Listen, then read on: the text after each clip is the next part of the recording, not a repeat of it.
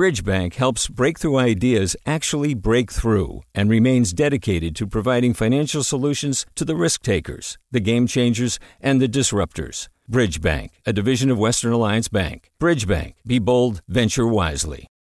Hi there. I'm Randa Abdel Fattah from Throughline. If you're listening to this podcast, you know that K Q E D produces exceptional storytelling that keeps you informed, inspired, and entertained. Their podcasts cover issues from your neighborhood to the entire country and everything in between. Support this work today. You can help us continue to bring quality podcasts to your ears. Just head to donate.kqed.org slash podcast. That's donate.kqed.org slash podcast. From K Q E D.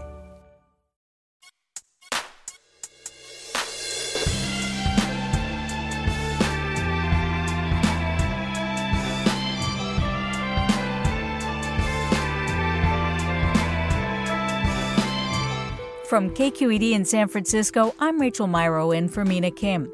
Coming up on Forum, you could be forgiven for thinking up until a few weeks ago that child labor, especially in dangerous industries, was a thing of the past, something America put behind it around the turn of the last century.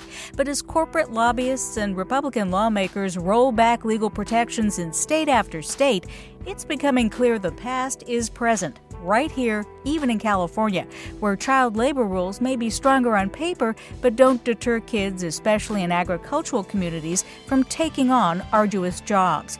We'll learn more after this news.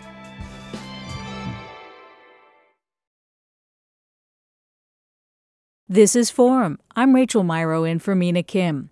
Blame demographics. Blame the lack of comprehensive immigration reform for more than thirty years. Whatever the case, there's just not enough working-age adults to do all the work that needs to be done in America today, especially the dangerous labor, the tedious labor, the labor that happens out in the hot sun day after day. For a variety of reasons, a variety of employers don't seem willing to pay high enough wages and benefits to attract enough grown-ups, so they've turned to children, quite often Latino and Asian children in California. And since some of these children or their parents are undocumented, they tend to need the money. The word for this kind of working relationship is exploitation, and it's what we're going to be talking about this hour, first with Jacob Bogage, business reporter at the Washington Post. Jacob, what a privilege to talk to you today. It's such a pleasure to be with you.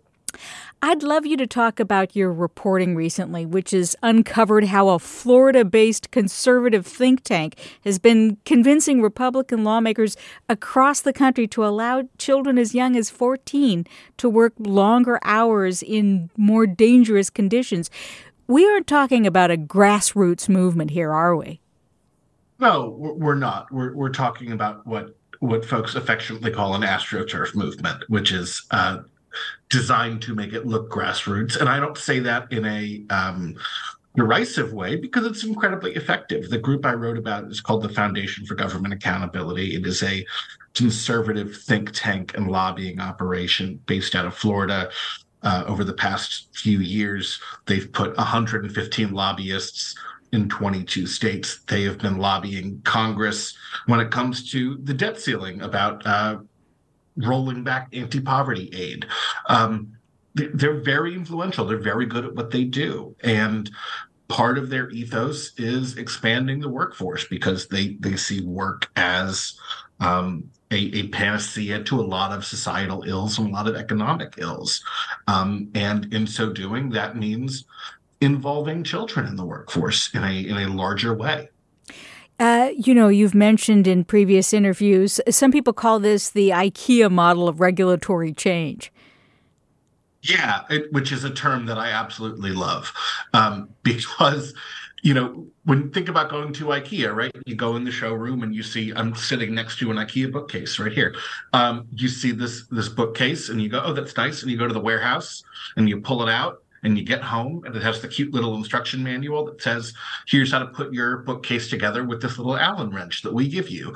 And what F G A does is really the same thing. Uh, they, they float policy proposals uh, to state legislators.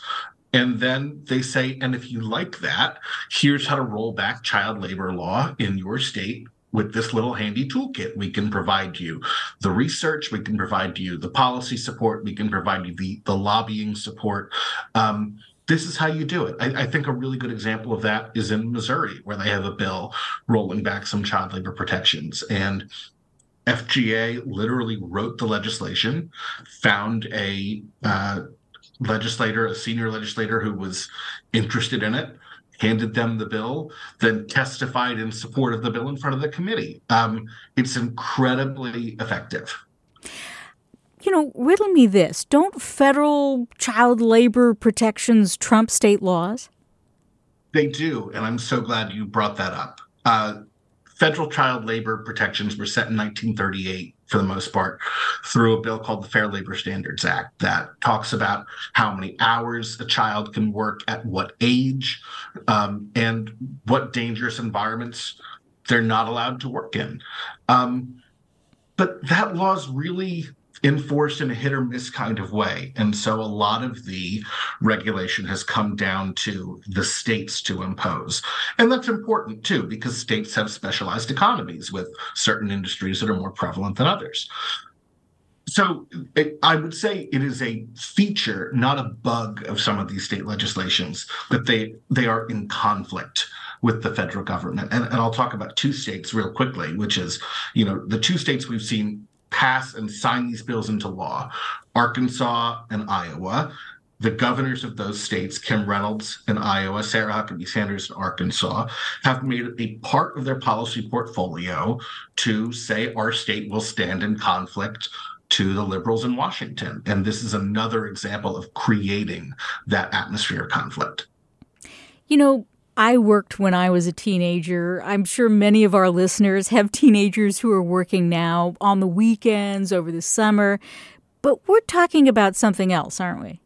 Yeah, we're talking about something else. And I was one of the, you know, the the teenagers who worked, you know, over the summer or after school, bussing tables or scooping ice cream or, you know, all kinds of odd jobs. We're not really talking about that.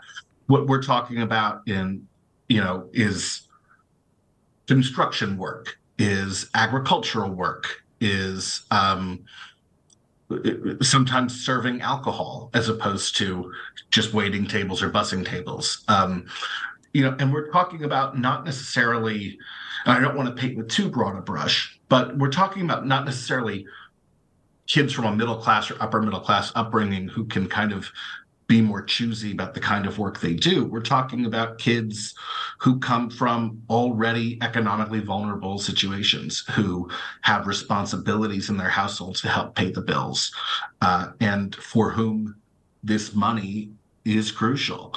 Uh, and that's why these are, when we talk about these bills that are that are being rolled back, you know, these laws that are being rolled back, they're they're talked about like, um, well, this is common sense, and kids need to, you know, we, sh- we should get government out of the way here. In, in many cases, government is the only thing standing in the way between a vulnerable child and an exploitative workplace.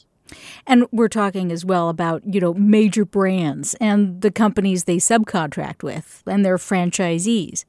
Yeah, exactly. And I, I think the, the best example we can talk about is uh, meatpacking plants. Um, in eight states, including Iowa and Nebraska and Arkansas.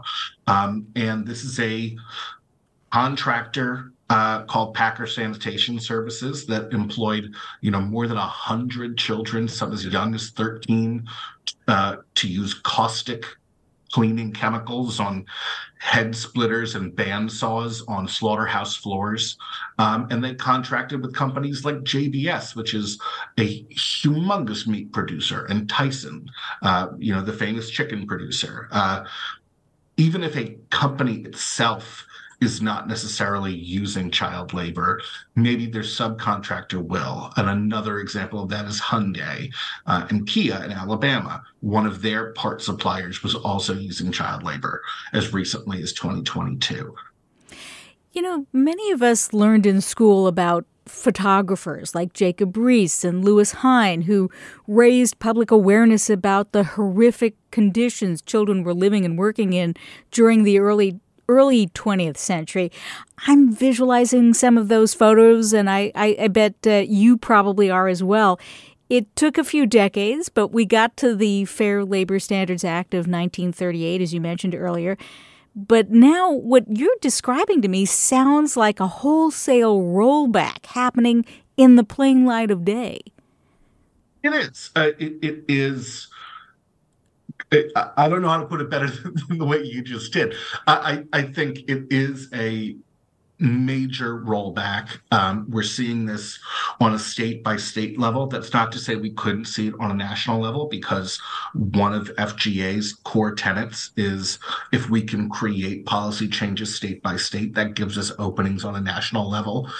When I think about those photographs, Jacob Riis, Lewis Hine, um, you know, they are in black and white, but when you look at them, um, it's not difficult to see that the major constituencies being pictured are white. Uh, that is not the case these days. Um, and and this is an issue in which race plays a critical part. And and has for centuries, uh, even here in, in California, or perhaps especially here in California. I'm thinking of, you know, so, so many uh, Mexicans in particular, Chinese in particular, over the last couple hundred years. Um, but it's also worth saying that, you know, you, you don't need to be um, a, a, a tenuously present adults uh, to be vulnerable to this kind of exploitation. I mean, children children are less likely to ask for more pay, for better working conditions, uh, for for unions. Yeah, you're right on, and I appreciate you bringing up the history in California. That, that's so important, um, especially in in agricultural work, where there are seldom there are very few, if any, child labor protections in agricultural work, um, including and especially on family farms, where there are basically zero regulations, um, and the definition of a family farm can be rather broad. Uh, I think another thing that's important to remember is that children have always been part of the workforce. Um, and, and so this idea of a a rollback in plain sight, which I don't think is inaccurate, um, is not something that's entirely new, or it's we're not necessarily introducing entirely new concepts to the American workforce. The American workforce, and indeed the global workforce, has relied on children since, you know, the beginning of time, um, and it, it is a government's responsibility and uh, voters' responsibilities to decide, you know, what is what is appropriate, what jobs are appropriate, what roles are appropriate, how many hours are appropriate for for kids to be working. I, I suppose it bears mentioning as well that, you know, uh, there has been an underground labor market in America, in California, for generations. Absolutely, there has. And, you know, you mentioned at the top of the show, immigration is such an important part of this. And, uh, you know, not from the Washington Post, but but a former Washington Post colleague now at the New York Times, Hannah Dreyer, has done some really incredible reporting on this. Uh, and I know uh, our guests for the rest of the show have uh, real expertise in this as well. And I'm excited to hear from them. Well, Jacob Bogage, what a pleasure talking with you. Uh, Jacob Bogage is a business reporter at the Washington Post. Check out his, his recent reportage about the national surge of children working jobs in violation of protective regulations and the conditions that push minors to seek work out. Thank you for listening. We want you to join this conversation as well, especially if you've worked as a minor. For what reasons? In what locations? Give us a ring at eight six six, seven three three, six seven eight six. That's eight six six, seven three three, six seven eight six. Whatever you do, stay with us. Support for Forum comes from San Francisco Opera. Set ten years after a school shooting, the critically acclaimed opera Innocence takes us into a complex emotional journey where our understanding of innocence and guilt is constantly upended. Kaya Sarriaho's ethereal score collapses the past into the present as a community of survivors grapple with how to move forward.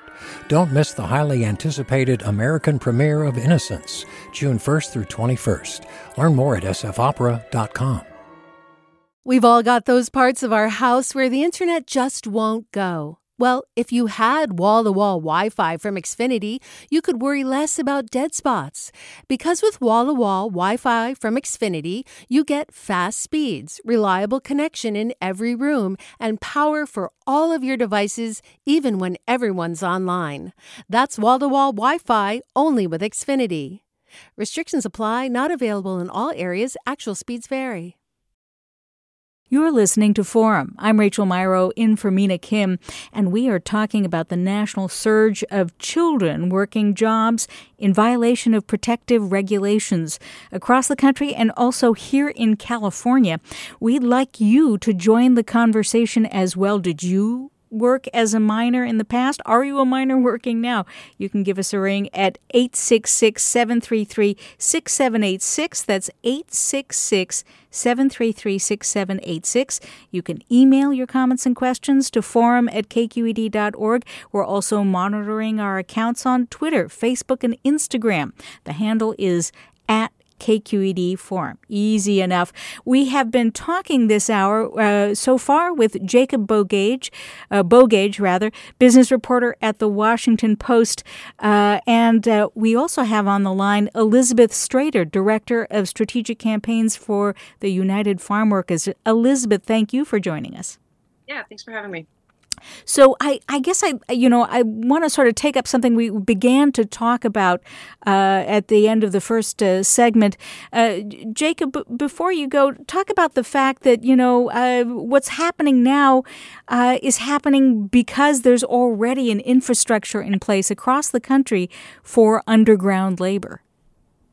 Yeah, I, I, let's look at the macro environment here. Um, we are in an inflationary environment. And so costs are higher for consumers and costs are higher for businesses. And businesses look across uh, their balance sheets and say, how do we cut costs? And one way to do that is by uh, decreasing labor costs. And so instead of, you know, to attract talent, because we also lack sufficient workers uh, right now, instead of increasing salaries or benefits to attract uh, older of age workers, uh, you look to expand the workforce. And the infrastructure that's in place right now to do this has a lot to do with immigration. Um, it has a lot to do with children coming to this country, uh, either voluntarily or through labor trafficking, specifically for economic opportunity. Um, and, you know, there, that's a double-edged sword. It's, it is a wonderful thing that um, folks can can come to the United States to improve their economic standing. I mean, that's how my family got to this country. That's how millions of Americans got to this country. Um, but if it's happening under coercive circumstances, obviously not a great thing. Um, and, and that has the opportunity to, or the th- that threatens to put a lot of kids um, at risk. Elizabeth Strater, many people don't realize there's also a multi-generational carve-out in labor law across the country for agricultural work. That's true in California as well. That's right. So some of our most basic uh, labor laws in the country, which set out the, the really minimal, basic um, standards, minimum wage, overtime pay, things like that, um, the Fair Labor Standards Act, and then the National Rel- Labor Relations Act. Um, these are bills that were passed in the nineteen thirties. Um, and at that time, uh, those bills would not have been passed um, uh, if they had included work that basically had been traditionally associated with, with slavery. And so uh, the agricultural workforce um, in, in the, you know, in the South, particularly at that time, was predominantly Black. And, you know, those bills simply wouldn't have passed for anyone Um, if they had not, at, at that time, excluded uh, agricultural work, domestic work as well. Um, those exclusions have continued to this day. So in, in a very real way, you know, the New Deal left behind farm workers and, you know, the, the farm worker labor laws, um, particularly around children, are, are very much sort of stuck in this, in, in the Jim Crow era with, with very real shadow of slavery over the fields and orchards and vineyards that are continuing to feed this country. the New Deal left behind farm workers. What what are the child labor laws in California like, especially as regards farm work? So in, in California, there are some, you know, the the basic, uh, the really ba- basic federal protections um, have very few guidelines once a child is twelve years of age. And in California, there are, uh, you know, some additional uh, protections there. For example, they have determined that, um, you know, a twelve-year-old and a thirteen-year-old cannot work uh, on a school day. Uh, they can work uh, on a weekend for up to eight hours. They can work, uh, you know, much longer hours during the summer. A fourteen and a fifteen-year-old, uh, a sixteen and a seventeen-year-old, they can work a certain number of hours per day. It, it, it changes as they age up. Um, after school uh, and during the school year, and then of, of course, you know, they're once they are have left school, then uh, you know, over if they're not required to be in school, they're over the age of sixteen. Um, then, for the most part, those hour, those wage and hour protections fall away. Well, the phone lines are lighting up, and I do mean from all over the state. Why don't we start with Marshall in Richmond? Hi, Marshall. Hi. Whoops, there you so are. Yeah. I, there you are. Yeah, hi. Hi. So I worked, hi. I worked outside the home uh, starting around uh, fifth grade, always afternoons or um, uh, weekends. Nothing very difficult. But in high school, I went to boarding school, and we were required to work.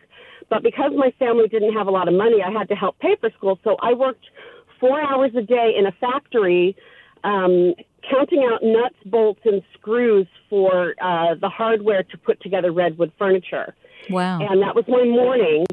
It was pretty brutal because I had then just the lunch hour to get to get washed and changed and go to my classes for the afternoon. It was exhausting and it was brutal, but it was all legal.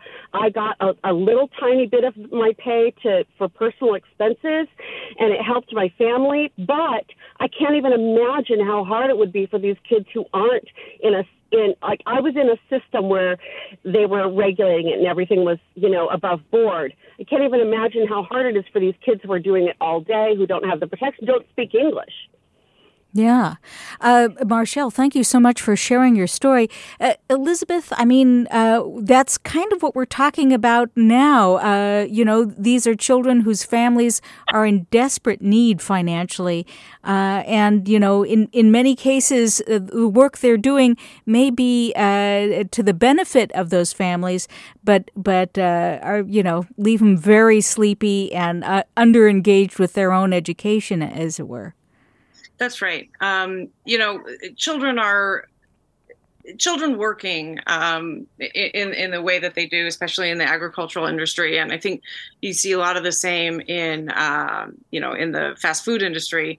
That's really the the children working is a, is a problem in itself, but it's also a symptom of a problem. This is, you know, there's families that are relying on the income of these very young kids. It's it's a it's a sign of their, you know, it's just real deep, uh, you know, economic desperation. It's a, it's a child poverty issue um, in this country. It's also a lack of a childcare issue. There's a, you know, a, a nuanced conversation to be had, um, particularly with the very young kids, that, you know, for example, a farm worker family is just facing some really impossible choices if they don't have access to after school programming um, in the summer to, you know, for access to childcare. And you know, you even it even intersects like with uh, with environmental justice as the climate crisis, cha- you know, is deepening. Some of the things that you see is, um, for example, in the cherry harvest, if the temperatures are very high, the fruit can't safely be handled. And so they they switch, and, and it can be quite abrupt, they'll switch to nocturnal harvests. So now you have a farm worker family who's already in a state of economic desperation. They're, you know, facing housing instability, they're facing food insecurity, and now they have to report to work at two o'clock in the morning. They may only have one phone in their household, for example. So if the parents go to work, do they leave their children home alone at night? Or do they bring them to work with them? The kids sleep in the car till the sun rises, and then once it's light out, the kids help mom and dad. You know, if they leave their kids home alone, do they leave the phone with the kids so that they could call nine one one, or do they bring the phone with them so that the kids can go next door and call them if they have a problem? Like, these are really, truly impossible choices beyond the economic desperation. And, you know, having an understanding of why our child labor laws are so insufficient to protect the, the physical health of children and, and their, and, you know, their social and emotional development as well. Like, it, it, you have to take into consideration these, these, these other factors, the fact that we don't have a care economy, that we don't have, you know, the the social supports that, that kids need to, to thrive. Let's go to the phones again. And Tom in Sonoma. Hi, Tom. Hi.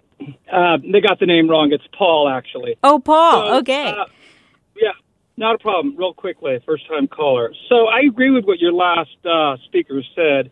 Uh, we need the, the social care. Uh I worked under the table. My parents are from Mexico. Uh, when I was a kid, I worked under the table, like as a fourteen-year-old for a dollar an hour when the rate was one sixty-five. Uh, I know what it's like to struggle for money and have a poor environment. But at the same time, uh, there has to be a balance with all of this. I have an agricultural business. I hire, uh, I've hired young kids to do help me do sales uh, at the nursery, and I have, and uh it's worked out really well. It's contributed to their college. I've matched their college uh, uh, savings. And it's worked because I believe the laws that are here work well for me. Obviously, I live in a, a bit of a bubble environment, but uh, I don't know where is the compromise in all of this, because these kids are going to work, and if they don't get to work legitimately, they're going to go work under the table. You're not going to be able to stop that. Yeah, yeah. What do you say to that, uh, Jacob? Uh, you know, there's sort of, it seems like there are sort of two streams of discussion here. You know, the um, the the kind of work that we might hope that children have um, in this country, and, and the kind of work we're not so happy about. It, it seems not so much that that the distress is over children working, but the nature of that work, the the degree of suffering they experience. I think you're right on, and uh, I'm so glad Paul, our caller, um, raises the the concept that that it is not necess- it is not inherently a bad thing for children to work, and there is a lot of research about that. Um, when we do start seeing downsides to children working, it's around the environments and the amount of hours they work. Um, we had another caller talk about, you know, working four hours a week, four, five, six days, you know, five, six, seven days a week. That is definitely on the on the upward bound. Um, look, you know, talking with with advocates around this issue, I, you know, I, I think that is something I hear pretty frequently, that, that we don't want to keep children out of the workforce. We want to make sure that the jobs that they take are truly advantageous, that that don't, um, you know, if they're suffering in school, that there's a real possibility that puts a cap on their future economic prospects, because they need good grades. They need to be able to go get a certification, or, you know, go to college, or, or get, you know, a secondary school or something of that nature. Um, The other side of this is what Elizabeth mentioned in response to our last caller, which is the social supports and, and childcare supports um, around, you know, what we do for, for working families. Um, if parents are making a living wage, then they're less likely to need to send their kids to work. And if they do send their kids to work, they can be more choosy in the jobs their kids take.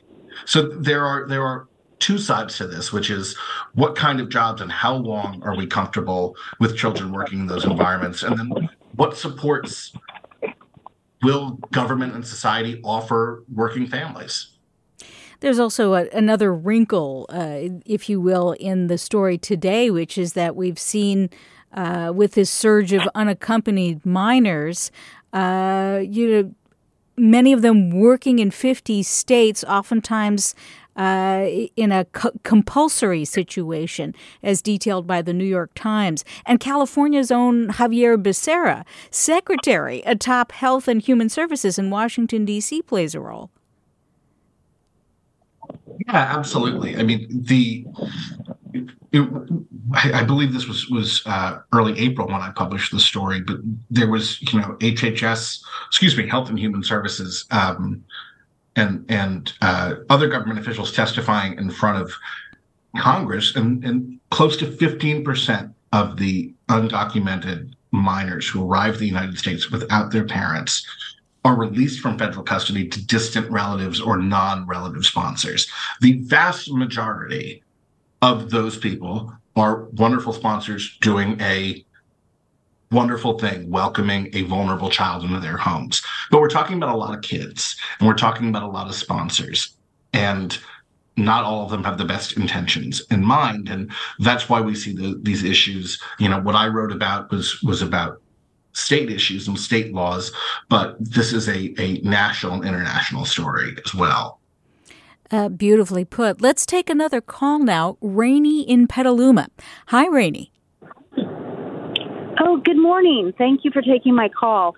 I just wanted to comment that um, I started working when I was thirteen, first catering and then waitressing. And um, I was influenced a lot by the older people who worked there, who were young adults who chose not to go to school. And a lot of them dropped out of high school and just started working right away. And um, it really normalized the idea that, that your life could just sort of be fine with waiting tables for the rest of your life. And, you know, when you're thirteen, you think you know everything. You're flattered that twenty-year-olds are telling you this is the way to go. And um, back in the day, you, you could at least get a roof over your head waiting tables. Um, I lived on Canal Street in San Rafael. The rent was four hundred dollars a month for a two-bedroom, but that's impossible now. And so my greatest concern for the young workforce is that they're, they're culturally surrounded by what becomes normal, and then their own evolution becomes further and further away for their true potential. I'm very happy to say I did finally make the shift. There's nothing wrong with waiting tables for a living, but it's, I think, really dangerous to introduce kids to working full-time when they're thirteen years old.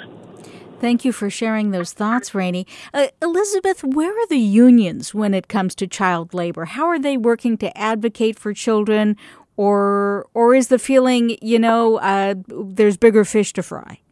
No, they, I, I think it's the, the unions are, uh, you know, the labor movement in in in in the, in the whole country, but particularly in California, is actually doing a lot of homework right now to ramp up as we see escalations in child labor violations. You'll see, um, and I, I think it's important for uh, for kids to know, and, and basically for for. all of the workforce to know that if you have a job, whether you're a child or an adult, you are, uh, you know, you, you do have those labor rights. You can be a member of your union. You can organize your workplace, uh, and you and you do have these, uh, you know, th- these protections. It's a protected right, um, regardless of age. And you know, I, I remember a few years ago, I was up at. Um, I was up at the forty acres, the U F W, uh, you know, the original uh, strike camps and things were up there.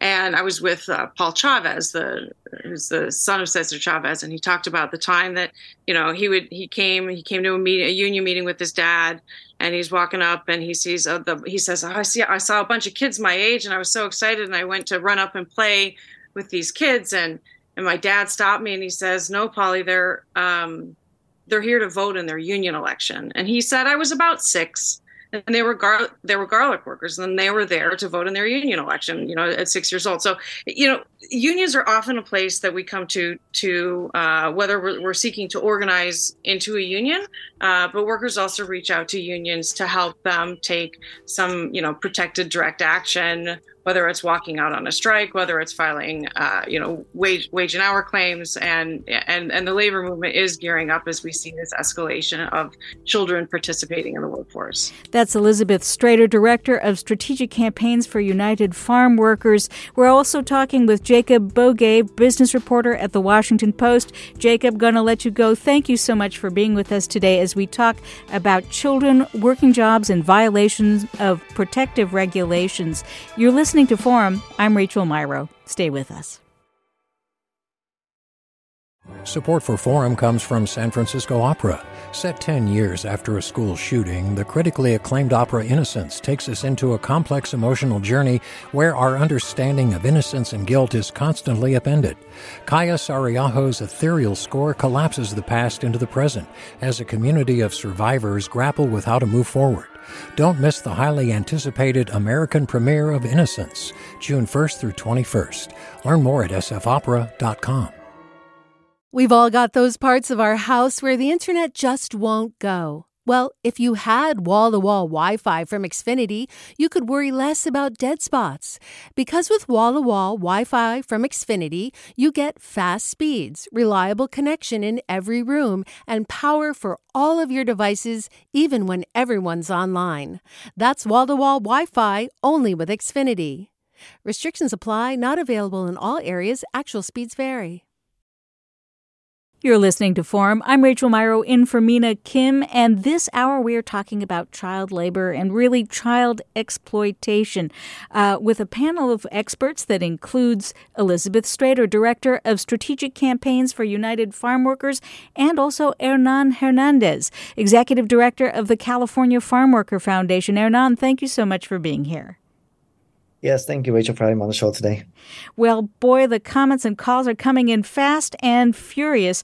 Uh, Paul writes, perhaps the problem here and in many other aspects is the shielding of corporate officers from criminal liability. Right now, corporations treat fines for violations of the law as a cost of doing business, and I'm sure that factors into their prices. If C E Os knew they'd go to jail for at least a year if their company has been found to have violated a criminal statute, I bet there'd be a lot less of the kind of thing we're discussing today. Hernan, I, I know that sort of brings you into the conversation on a tough topic, but what is the situation, you know, how are corporations held accountable, especially here in California? You know, when I think about corporations in California, I always think and act, there's a missing sector, right? And the missing sector is really the retailer. And when you look down at who makes up the retailer, who makes up the prices, it's the consumer. And the consumer dictates how much they want to pay for a product and how much they're willing to sacrifice on their wallet. So when you look at accountability, I think we got to look at every single sector that interacts with the food systems. And a big part of it being the corporations, being that they do not want to pay the prices in the market in order to justify the wages. But it's also the consumer at the end of the day that dictates that price. But but is it, we're seeing all of this inflation lately, that, and a lot of it doesn't have to do with the price of oil, doesn't have to do with, with labor costs. It's simply the companies taking profits because they can. I mean, I'm yes. getting this from Bloomberg and the Wall Street Journal. Well, the way we the way I see it is, and this is not our, our expertise, right? We deal with farm workers. This is, I think you got to ask the corporation in regards to their profits or whatever they do. But I do think that the food system as a whole, Uh, we have to all take accountability on what, how much we put um, on a price for the items that we're buying on a day-to-day basis. If we want everything cheaper in America and bigger, then we know that there's going to be side effects, and we know that our most vulnerable population is going to suffer from that, which in this case is farm workers. Why don't we take another phone call now? Uh, Bob in San Francisco. Hi, Bob. Hello, can you hear me? We sure can. Hi, there we go. I think the, the ding was late. I'm here now. Um, yeah, my comment is to respond to something the guest said about um, how, you know, it's important for kids to maintain access to the workforce, but we want to make sure that their work doesn't, you know, harm their academic abilities. And I think it's really, really important to then define a clear, bright line between those two things. And in my mind, anytime a kid has to work because their family doesn't have enough money, um, you know, to get them what they need, that is always problematic, and a kid should never be in that situation, even if they are gaining so-called job skills. However, if the primary function of the job is to ke- teach that kid something, they should absolutely be paid for their labor, and they should be able to elect to do that job or not to. Um, I think the, the really defining thing for me is the idea of necessity. So, so Hernan, talk about what Bob has just raised there, this question of economic uh, necessity. There, there's what we would like to believe about the world, and then there's the way the world is. But also, you've had a personal experience uh, growing up in the fields of California. Yes. Um, you know, I grew up, I was your typical Central Valley uh, farm worker family, right? Both parents were farm workers. Uh, grew up in the in the field, started working at such an early age. And I remember so vividly when I started working in the fields, we were girdling in table grapes. And we were so weak that we couldn't girdle correctly. So my dad was um, literally looking after me and my brother and completing the work. But when you look at why we ended up in the fields, it was a lot of it was necessity. A lot of it was that my parents wanted us to value education. They wanted us to be self-sustainable. Uh, my mom, my mom's dream for us was always to work in an environment that had an A C. And my dad's dream was to work in an environment where you only work five days out of the week. So they would um, take us out to the field. We would work uh, during the summers, during the winter breaks, um, at times during the weekends, and even evenings. And this really, for me personally, it taught me a lot. It built my character, and it gave me a work ethic that my father always wanted to instill in us so that we can pursue our dreams and fulfill our dreams. So it is um, a lot of portions out of necessity. If we look at what's happening now, if you look at the housing crisis, our farm workers can't afford their rent.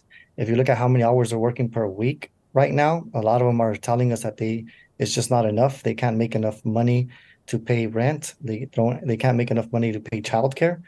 Childcare right now, as one of the participants mentioned, it's very difficult for our population. And when we think about childcare, it's uh, thinking about paying twenty-five dollars, thirty dollars per kid, right? So if you have a family of three or four, automatically you're paying one hundred plus dollars. Then that in uh, most of the times the family, the mother stays behind, doesn't work, which then causes the family to be in more dire need. So there's a lot of things that we, we need to be looking at when it comes to farm workers. But when we think about what can be done, it really comes down to economic mobility and it comes to higher wages. Our our version for what we're trying to do is we're trying to get individuals out of the fields, put them into higher paying jobs in other economies that are up and coming, like manufacturing, like construction, other industries where we know for a fact a farm worker is going to be able to make more sustainable wages, which will then change their quality of life.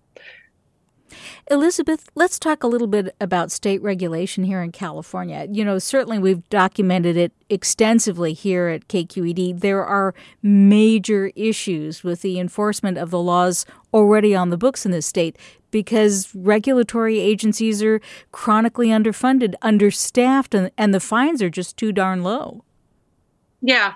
So in terms of enforcement and, and, and proactive enforcement, you know, which would be prevention, Um, the the the state uh, is is somewhat limited in in the in the amount that they're able to to, to really impact the the unlawful behavior when it does fall outside of the law.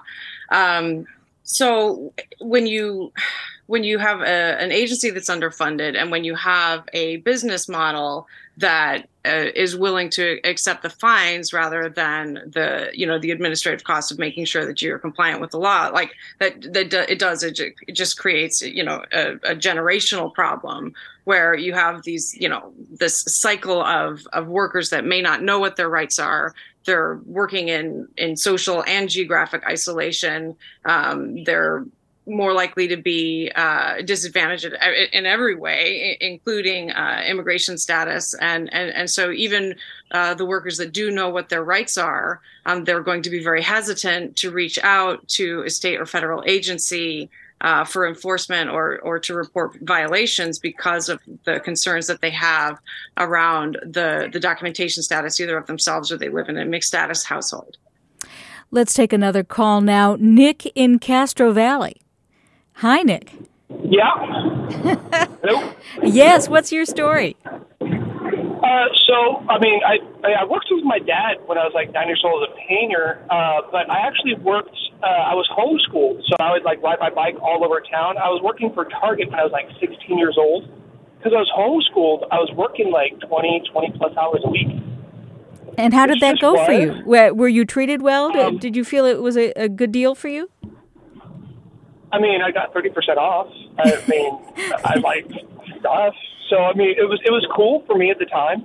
Uh, I did my homework. I did my stuff I was supposed to do. And, uh, yeah, I, I just was always pretty much kind of on the road up on my bike and, yeah, traveling and working. I worked at a comic book store, too, for free comics, like at a young age. It was like I always found some way to work at a young age to get what I wanted to get because I didn't always have the money. And, and do you, do you have anyway. kids now? Are, are, are you uh, letting them I work? I do, yes. Yeah. So I got three kids. Uh, two of them regularly will work with me. I have gear for them, P P E, make sure they can work safely. Uh, you know, they I, I work in pest control, but I teach them the entomology. I teach them the building constructions. Uh, I make it more of a learning experience of a classroom when I take my boys with me. Uh, they want to see the big houses, the big mansions, so I like take them to what I can go see. Typically, we go out to the beach at the end of the day and just like I write my reports and then it's good to go. Yeah. Well, thank you so much for, for sharing your story, Nick. Uh, Hernan, I, it, it sounds like a, a big uh, a big difference in terms of whether it's a positive or a negative for the children is is whether uh, you know the, the employer or the, the supervisor, if you will, is is a parent, a loving parent.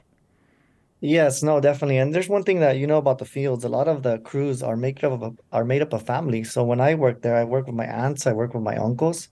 Uh, they all taught me uh, different lessons. They all walked with me as a community. And I do have to say this, um, now that you grow up, when you go and into the professional world, the fields was the best work environment that I had because it was a community. We were on the same boat. Everybody talked to each other. Everybody helped each other. For me, it was a very positive experience. Um, now, when I look at my children in the future, I would love them to have that connection as well, but not starting at the age that I started.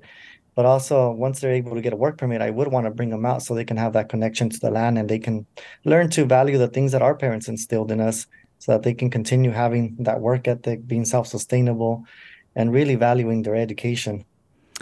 Uh, Jennifer writes about uh, what I imagine would be a very different context where, where the supervisor is not a loving adult. Could your guest shed light on the emotional and mental effects of minors being in a workplace? Because the dynamics are different for a child worker. Their employers are not their peers. They're adults. So being reprimanded or fired as a child would be way more traumatic than as an adult and have an effect on their development. Uh, Elizabeth, do, do you want to comment on that? So certainly, um, when you when you are thinking about the types of yeah of labor, there's a huge difference um, in in not just in their development and and and the and their vulnerability to sort of trauma and um, exposure to things like that. But thinking about farm workers specifically, more than half of the work-related deaths among children in the United States are are are farm workers. They're working in agriculture. So I'm talking about little children that go to work and then that they die. They are killed by their work. Um, and even though the there's only six or seven percent of the child workers in the United States are employed in agriculture, more than half of the deaths that occur at work happen, uh, you know, in in in farm work. So um, it's it's a it it's difficult to balance. For many people, not just the educational needs of kids, but also the developmental needs. But we, we and we really can't overlook how devastating just a lack of sleep is for children that are developing. Um, it, it, it's not just that they, they get poor grades, like they it, they they suffer from you know developmental delays um, as, as they move into adulthoods, but also their little bodies are just small. And thinking about how outrageous it is in this country that a twelve-year-old can legally harvest tobacco, which is a neurotoxin, and it's readily absorbed through the skin. That same twelve-year-old can't purchase the uh, the tobacco till they're twenty-one. But so, you know, it really is, it, there's a huge difference between, um, you know, Uh, working at the comic book store or coming to work, uh, you know, with, with your dad at a restaurant. And it's, it's a very different experience for um, kids that are, are in the position of, of, of such economic desperation that they've been brought into very, very dangerous work sites with their families. Uh, well put. You are listening to Forum. I'm Rachel Myrow in for Mina Kim. So, Elizabeth, tell us what is happening on the legislative uh, front in Sacramento. We we happen to be in a make-or-break week for a lot of proposed state laws. So, yeah, no, there, there's there's quite a bit of uh, of, of policy on on the ta- on the table in Sacramento. um, I don't, you know, one thing that I think advocates like myself are happy about is that we're not facing um, the situation in California where we're going to see even, you know, even greater weakening in the in the child labor laws like we have seen in Iowa, like we have seen in Arkansas. So, you know, here in California, you know, probably some of the more significant um, protections that have been passed uh, would be, you know, for instance, in California, there's overtime protections for farm workers now, which means that after, uh, you know, after a forty hour week, that's that's fully phased in at this point. After a forty hour week, farm workers um, would have to be uh, pay, be paid time and a half. And that really, in a lot of ways, that's a, it's a health and safety protection um, that that. creates better balance for all. It's actually Hernan, um, uh, Hernan's organization lobbied against the overtime bill and, and worked to... Uh, ah, that's a complete lie. So you can show me the facts, show me any newspaper article. We did not lobby against it. So don't try to come up with that stuff on us. So it, we're fortunate to be in California as opposed to Arkansas, but um, I think I think advocates, labor advocates across the country should be watching very closely, um, you know, the organizations that do want to weaken these child Uh, labor laws and, and see an increasing number of children working in, in dangerous and inappropriate work sites. Well, we've got just a few more minutes, so I want to make sure we get to at least one more call. Why don't we go to Ariel in Piedmont? Uh, Ariel, thank you for joining us today. Hi, thanks so much for having me on. Um, really enjoyed the program. I just wanted to offer a slightly different perspective. Um, when I was a kid, I worked retail, um, and I worked retail from age sixteen at pet food stores, at clothing stores, and whatnot. And I ended up working with a lot of folks who were older than me, um, in their twenties, thirties, forties. And, you know, one of the interesting things was I found them, I wanted to go to med school. I did go to med school. Um, and I found them, you know, really trying to kind of squash me and squash my ambitions, writing me up for random things. I'm a woman of color. Um, and in a weird way, it was just fuel for me. I don't look down on anybody who works in retail. I think it, you know, is is a, is a, a really important profession. Um, but I remember thinking to myself, here are these adults talking to me as a kid, trying to, you know, kind of quench my, my dreams. And it just ended up being fuel for me to really go out there and say, I'm going to prove all of these folks wrong. I'm not going to end up in a situation like they are where I'm, you know, not enjoying my work and trying to, you know, thwart the dreams of, of younger people. And so it really inspired me to go into mentoring um, and do a lot of other things. But I just, that, that experience has always stood out. Um, and I sometimes wonder what those folks are doing now. Thank you so much for sharing uh, your story as well there, Ariel. Uh, Hernan, let, let me throw a, a different kind of Sacramento-focused question at you. What would you like to see happen, uh, uh, either legislatively or, or uh, in terms of regulation uh, at the state level here in California? Yes. Um, before I go into it, I just want to clarify we did not lobby against forty-hour work week. This is interesting coming from an organization that lost a two point one million dollars gotcha, loss in twenty sixteen. Gotcha, yeah. Or exactly not paying their staff overtime. But what we want to see is we want to see individuals that have more economic opportunities. And what we're doing is trying to elevate the skill sets of farm workers. We want to see higher wages in agriculture. I do think that we live in California, which is one of the most progressive states. So in terms of labor standards, like anything, we can do better, but we're not in the South. We're not in Texas, which is great for our um, farm worker workforce. But we do want to see more opportunity. And our Our version of opportunities, how can we integrate them into other sectors of the economy where they can make higher wages? Because at the end of the day, if individuals are living day to day, if they're too worried about keeping a roof over their head, then I do think that any type of behavior change, whether it's health, whether it's education, it's not really going to help them out. So we want to see higher wages. We want to see them integrate into different parts of the economy. And if you look in agriculture, just drive, drive down the five. You're seeing a lot of more almonds, a lot of more pistachios. So you're going to see automation. You're going to see more harvesting. And what we're telling um, the legislators is that we would truly have to have a farm worker blueprint that's going to encompass economic development into these communities so that they can make higher wages, which will translate into better quality of life for them. Well, you've raised uh, the question of technology in agriculture and labor, and that's grist for a whole other forum. I want to thank both of our guests, Elizabeth Strater, Director of Strategic Campaigns for the United Farm Workers, and Hernan Hernandez, Executive Director of the California Farm Worker Foundation, as well as earlier, Jacob Bogage, business reporter at the Washington Post. It has been such a pleasure talking with you all about child labor and child exploitation. Uh, tough topic to deal with, but uh, we've seen uh, the direction forward pointed out for us today. You've been listening to Forum. I'm Rachel Myrow in for Mina Kim. Thank you so much for joining us.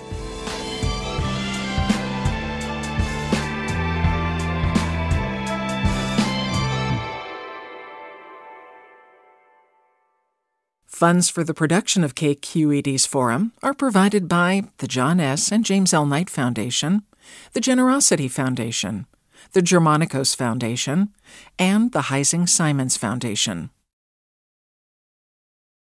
Support for Forum comes from San Francisco Opera. Set ten years after a school shooting, the critically acclaimed opera Innocence takes us into a complex emotional journey where our understanding of innocence and guilt is constantly upended. Kaya Sarriaho's ethereal score collapses the past into the present as a community of survivors grapple with how to move forward. Don't miss the highly anticipated American premiere of Innocence, June first through twenty-first. Learn more at s f opera dot com. We've all got those parts of our house where the internet just won't go. Well, if you had wall-to-wall Wi-Fi from Xfinity, you could worry less about dead spots. Because with wall-to-wall Wi-Fi from Xfinity, you get fast speeds, reliable connection in every room, and power for all of your devices, even when everyone's online. That's wall-to-wall Wi-Fi, only with Xfinity. Restrictions apply. Not available in all areas. Actual speeds vary. All over the country, we need to improve reading in Wisconsin. Schools are changing the way they teach reading. I'm calling for a renewed focus on literacy. We have gotten this wrong in New York and all across the nation. And it's happening because of a podcast. I think your podcast has changed my life. And I'm going to share this podcast with everyone I meet. Sold a Story investigates how teaching kids to read went wrong. New episodes of Sold a Story are available now.